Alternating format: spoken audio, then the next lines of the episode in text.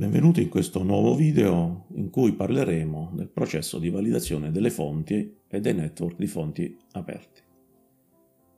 Lo faremo in 10 step che dovrebbero condurre a una corretta impostazione di tutto il processo di validazione. Step numero 1. Annotare sempre il percorso euristico che ci conduce alle fonti ovvero tutto il percorso che abbiamo effettuato all'interno del nostro network di fonti, ai soggetti che abbiamo interrogato, alle notizie che abbiamo ricevuto, che ci ha condotto a identificare la fonte rilevante.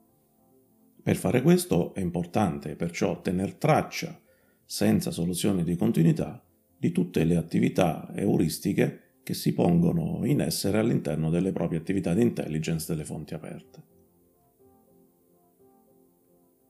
Step numero 2.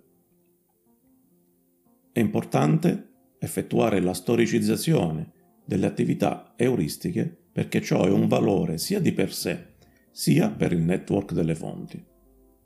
È un valore in senso generale in quanto ciò rappresenta la conoscenza che abbiamo della struttura del network delle fonti ed è un valore in senso particolare nel senso che questa conoscenza è il primo elemento di validazione della fonte aperta. Step numero 3. Studiare le narrazioni spontanee della fonte, ovvero tutte quelle comunicazioni, quelle narrazioni che la fonte pone in essere senza che sia stata sollecitata da alcuno. E in questo elenco rientrano tutte le narrazioni che la fonte fa per identificarsi, per presentarsi, per richiedere di eh, collegarsi o comunque in ogni caso per comunicare l'ambito della sua expertise e dei suoi contenuti. Step numero 4. È importante studiare le narrazioni spontanee del network delle fonti in merito a quella fonte.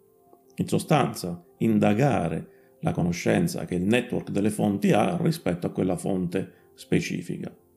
In questa fase occorre perciò richiedere dei pareri, delle impressioni, delle valutazioni, dei giudizi, in altre parole indagare la reputazione che la fonte ha all'interno del network nel quale opera o dice di operare. In questo senso è importante anche studiare le narrazioni della fonte in risposta alle richieste di apertura di fiducia, cioè di collegamento, ovvero il comportamento della fonte nel momento in cui viene sollecitata.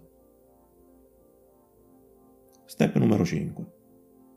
Iniziare sempre dalla validazione ontologica della fonte, ovvero da tutto ciò che riguarda la natura, l'origine, la struttura della fonte, il suo incardinamento nel network delle fonti, il suo tasso di disponibilità e di accessibilità. Step numero 6. Proseguire dunque con la validazione funzionale della fonte, quindi valutare l'estensione, la completezza, la tempestività, la precisione, l'affidabilità e l'esaustività delle narrazioni della fonte in risposta ad una sollecitazione. Step numero 7. Studiare le reti di relazioni che le narrazioni della fonte disegnano. In altre parole, indagare la conoscenza che la fonte ha, questa volta, del network delle fonti, quindi della sua topologia, della sua topografia, dell'estensione, della profondità e della propensione alla condivisione che il network manifesta. In buone parole, indagare la conoscenza della fonte rispetto al network delle fonti all'interno del quale opera. Step numero 8 stabilire il livello di astrazione o i livelli di astrazione al quale effettuare la validazione. Importante sottolineare che il tipo e il numero di livelli di astrazione vanno indicati in sede di identificazione dei requisiti del progetto di ricerca o di analisi. È utile effettuare validazioni a più di un livello di astrazioni, ma con alcune cautele. In primo luogo tenendo conto dell'ovvio aumento della complessità dell'operazione e in secondo luogo ricordando sempre che ogni validazione va sempre affidata ad esperti di dominio che sono appartenenti a quello specifico livello di astrazione.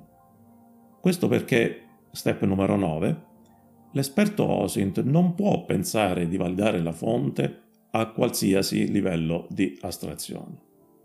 Probabilmente non lo so fare, sicuramente non è il suo mestiere e altrettanto sicuramente non è il suo compito quello di diventare un, diciamo così, tuttologo.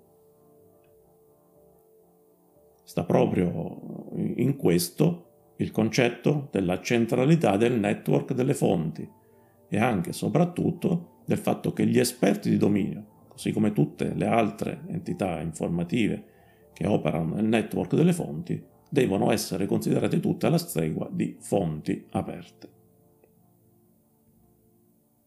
Step numero 10, l'ultimo, una piccola annotazione. Tutto quanto detto fino ad ora vale per qualsiasi tipo di fonte e per qualsiasi tipo di network di fonti. Le stesse identiche prassi vanno infatti seguite anche nel caso delle fonti cosiddette tecnologiche o comunque alle fonti alle quali si è arrivati o è possibile giungerci tramite internet, il web, i social network e così via. Se il contenuto vi ha interessato vi invito ad iscrivervi a questo canale se non l'avete già fatto e vi do appuntamento ai prossimi contenuti.